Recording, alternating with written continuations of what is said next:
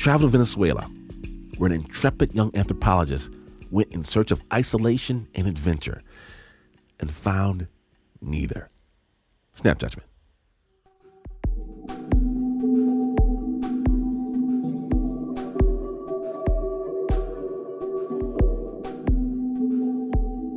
When David Good was a little boy, his mom wasn't around. So he had no mom at soccer practice or to help with homework. But eventually people got curious. They, they wanted to find out, you know, where's your mom? And I told people that my mom died in a car crash. the truth was, she had left her family, her husband and her three kids, when David was five years old. And as he got older, he couldn't handle his anger you know, it got to a point where I realized that I can't, I can't keep going on like this. You know, hating myself on and on. You know, thinking, what am I going to do for the rest of my life? I'm going to hide from myself. That's that's pretty much how it culminated into that decision to go find my mom to reunite with her. David, what was your biggest fear in going to find your mom? My biggest fear, uh, getting shot with a bow and arrow. I was afraid I was going to get caught in a raid or something. And you hear all these stories and getting shocked by electric eels or getting attacked by a jaguar. I had a lot of fears to think about. David's mom is a member of the Yanomami tribe. See, David's dad, Ken Good, is an anthropologist. And in 1975, he traveled by canoe through the rapids of the Orinoco River in Venezuela, deep into the Amazon jungle, trying to find the Yanomami people. The Yanomami are uh, they're very very basic in the way they live. They have no clothes. They only count to two. They have no musical instruments. They're just living uh, in a state of nature in the Amazon forest. Ken's teacher, Napoleon Chagnon, had written about the Yanomami, describing them as fierce and prone to war and violence. After days of traveling by canoe and on foot, Ken finally met the Yanomami on the banks of the river. He didn't speak any Yanomami. I pulled up in my outboard canoe, and of course, they hear the outboard motor for a mile away, and they came running down. And they were all there and exciting, and they were just there looking and chatting and talking to me. And, and Yanomami, they have no idea. They have no idea there are other languages. They call me Akaborebu, which means ghost tongue. They would stand outside my hut through look through the palm slats and laugh, and everything about me was funny. I take my socks off and they laughed because my toes were squeezed together from wearing shoes since I was two, and theirs were more splayed from never wearing shoes. He was supposed to stay with the Yanomami for 15 months, but he started to learn the language. He moved into their communal home, he ended up staying for 12 years. It was just so nice to be there, and I felt so good and happy that I there was nothing to ask for. After a few years, some local men had something to ask of him. They wanted him to kind of join their family. One time, one day, the headman of the village he came to me and he says, "You you can't stay here all the time without having a wife." So I, no, I just laughed, you know. Uh, he kept insisting that I take his younger sister, and um, I don't know how old she was. I'm guessing she was about twelve or thirteen. Now, betrothed is simply is what happens when simply say she's going to be your wife someday. It's sort of like a, a, a promise. I said, you know, no, I can't do that. You know, no. And, and so the headman was insisting her older brother, and he was quite a strong-willed guy. So I said, okay, all right, she's my wife. Ken figured it was purely a ceremonial engagement, a formality until he went back home. I figured I'll go home whenever I do, and that'll be end of that. So the girl's name was Yarima, and he would go with her family on trips into the jungle. We had fun. We used to go hunting and gathering out on the trail, and I was so um, caring about her in every little regard. If she got a cut on her toe or something, and everything just really. And I realized I was thinking about her all the time. Their relationship developed over the course of many years. This is what Yarima said about that time, as transcribed by Ken. At dawn and dusk, I thought about Kenny. I remembered how he would carry me on his back. She said, I brought food to his hammock and he would always smile. She talked about missing him terribly when he would go away. You know, as to how can a PhD candidate from uh, a Western culture uh, marry a an Amazonian uh, native woman who has never been out of the jungle and thought the whole world was an, an Amazon jungle. I, I, couldn't conceptualize it. That's the way it went, but uh, things changed. It, I, it was totally unexpected. Sometimes emotions are difficult to describe. I just, I just fell in love with her. I asked Ken what the age difference was between them when they made their marriage official. I don't like to talk about it. and You're the first interview I've done in almost 20 years. Why should I have to talk about when I consummated my marriage? He says he believes she was about 15 or 16 when they first consummated their marriage. He's taken a lot of criticism for this over the years. Ken, what's the criticism that bothered you the most? That she was a little girl. There, that I had married a little girl, and it was an abuse. These people only lived to be about 45 or so. The 15 year old girl in their culture is not the same as a 15 year old. A 15 year old here is totally immature. She's a little kid still. She's probably chewing gum at the mall. In, in Yanomami culture, she's a woman. She's a full fledged woman. She's doing all of women's chores, and she's probably pregnant or has a baby. Now you say, well, well, that's them, you know. What do you know? They're Indians. Well, I'm sorry.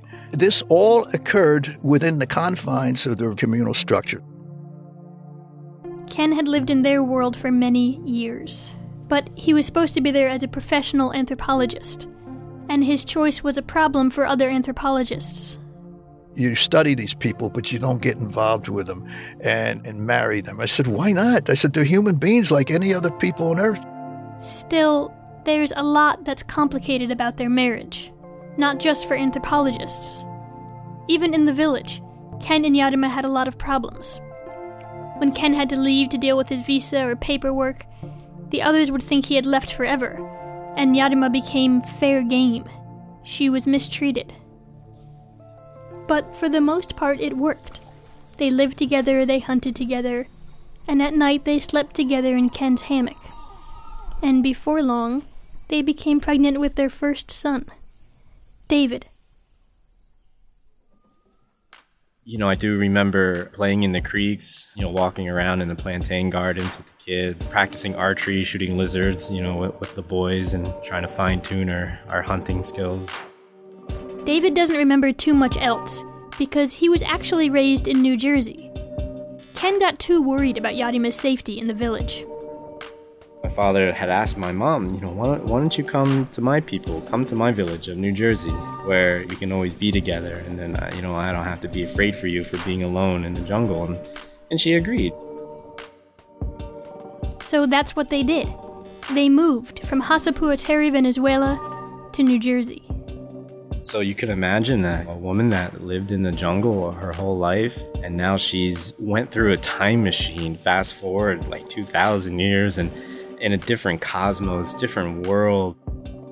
We just had a little fun. I flipped the switch off and on and that just was amazing. It's dark and it's light and it's dark as light she had seen a full length mirror for the first time and she freaked out and she you know, hid behind a bed. My dad had to cover up the mirror. You know. Somebody started up a Jeep and she went crazy. I didn't see her, but I had to go find her in the bushes because she thought it was an animal. And my father once caught my mom just strolling outside without any clothes on and he comes and you know, covers her up, tries to tell her, and you know, in my world, you got to wear clothes all the time. And But there were bigger problems too. For the first time, Yarima was spending a lot of the day alone. Ken was out working, teaching at a nearby college. The man that my father was down in the jungle, you know, it's not the same man that he was up up here in New Jersey, and he's working hard to try to pay the bills and keep the food on the table. And of course, my mom has no concept of that. She doesn't know why he's gone all the time. The thing about living here is nothing made sense. In her, and uh, not only that, in Yanomami culture, the most important things to them are their family, and not just their kids or their parents, but their extended family. And so she was cut off from that. But you got to understand what it was for. And I didn't like it. I didn't bring her back here to make her a little American housewife, for God's sake. They had three kids in New Jersey, and all of them would go back together to the village in Venezuela for long visits. David and his brother and sister learned to hunt and how to speak the language. And once, Ken and Yarima went back alone, and Yarima said she wanted to stay. She and Ken went back and forth about it, but when the plane came to the airstrip to take them to New Jersey, Yarima actually fled into the jungle. Ken was worried about the kids, so he boarded the plane, figuring he'd come back for Yarima later.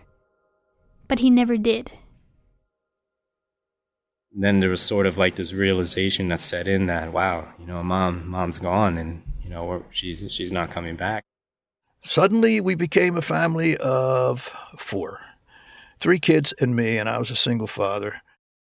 As I, you know, got older, I, I sort of went through this phase where I just didn't want it to be known as a Yanomama, and I don't ever want to hear that word, and, and I never want to, you know, uh, hear about mom again, and I, I don't want to be associated with that culture and that tribe. I just wanted to be this typical American kid growing up. You know, I played baseball, I was a paper boy, it's embarrassing. All of my friends' moms are, are picking them up at, you know, soccer practice or driving them to baseball practice. And, but my mom is, you know, naked in the jungle eating tarantulas. Of course, all his dad's pictures were in museums and in textbooks, because Ken was a leading anthropologist on the Yanomami. In elementary school, we had this periodical that would come out called Scholastic Journal for Kids. You know, there was one on my desk, and I flipped through the page, and and bam, there's a huge picture of me and my uncle in the, in the village in, in the Amazon, and the caption underneath says, you know, Yanomama boy learning how to shoot a bow and arrow with, with a relative, and and here and I just started sweating bullets because I'm like, oh my gosh, everyone in my class is gonna find out, and for for the next you know, 15 to 20 years, it just just kept festering inside me, and it kept getting worse and worse, and did, you know, turn to alcohol to cope with, you know, a lot of my problems and actually dropped out of high school.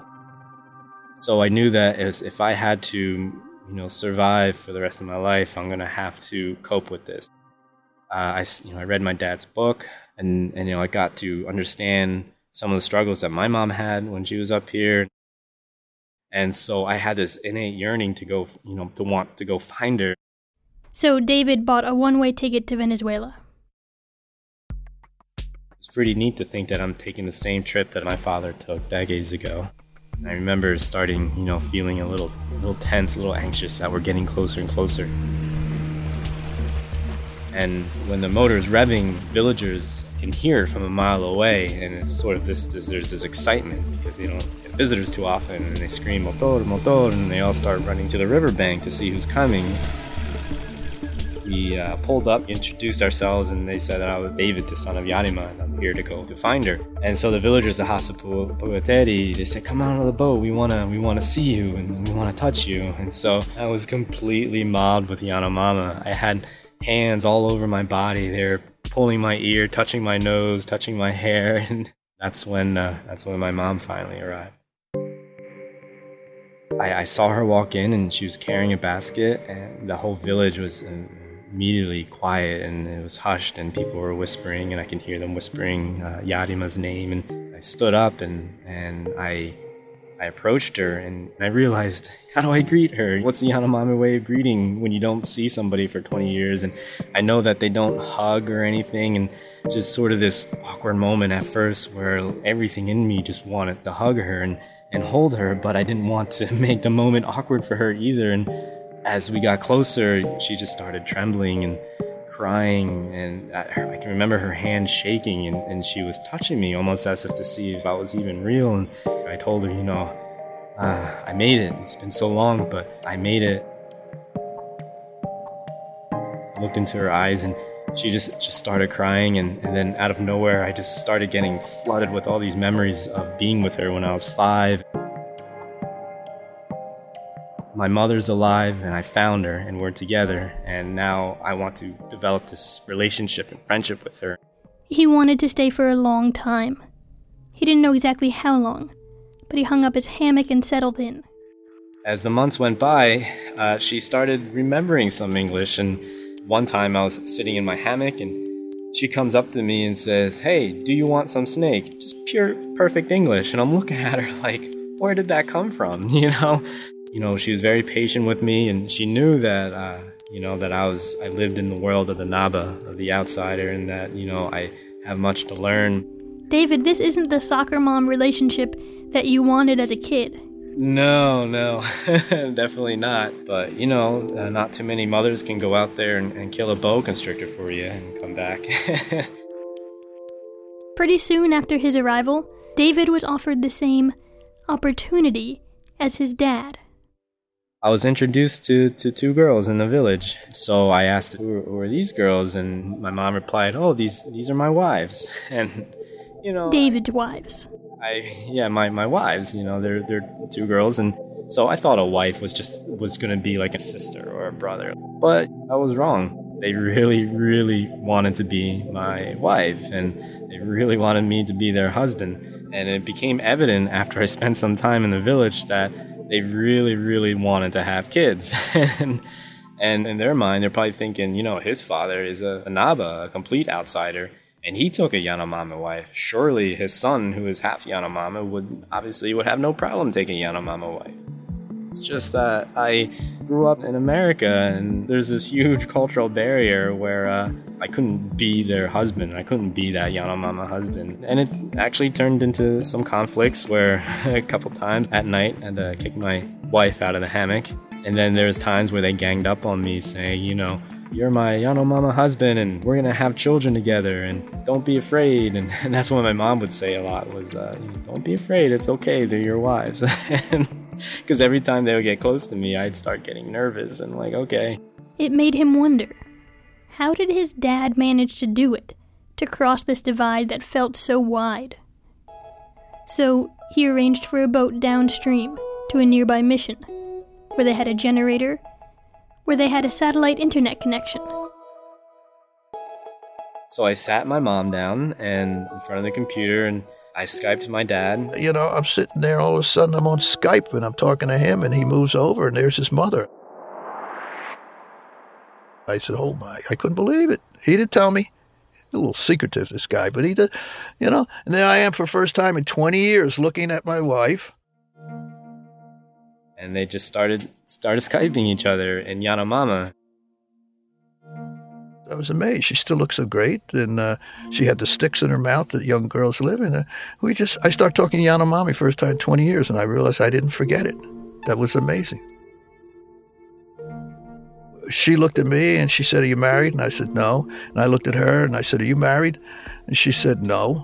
And then we just kind of stood, sat there, and looked at each other for about 15 seconds, and then boom, it was I said, no. uh, because um, people think um, you still love her. You should go down there and get her. She's waiting for you. As I was watching them interact and, and talk to each other, it just you know really hit me that they just seemed to get along so well. The way they just interacted, and and, and it just I knew right then and there that why they fell in love. You know, because it's just it's they just felt so natural together. What was his motivation? Why did he want me to see and talk to uh, his mother? Was he hoping we'd get back together? I don't know. I don't know. But that's the only reason. He, what do you think? I still love her and should go get her down there? Um, I think, yeah, I think you still love her. But I don't think you should go down there and get her. I think you tried that. Yeah.